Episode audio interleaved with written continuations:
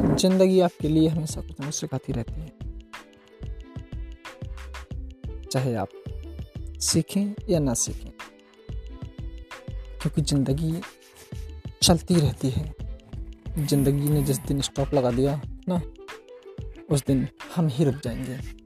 इसलिए ज़िंदगी के साथ बढ़ते रहिए, चलते रहिए और संभलते रहिए।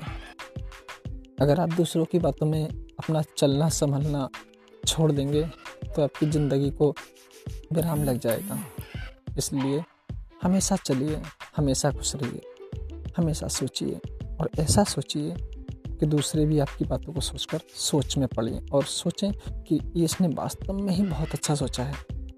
इसलिए सोचते रहें और बोलते रहें। लेकिन ऐसा ना बोलें जिसको सुनकर दूसरे आपके बारे में टीका टप्पल करें।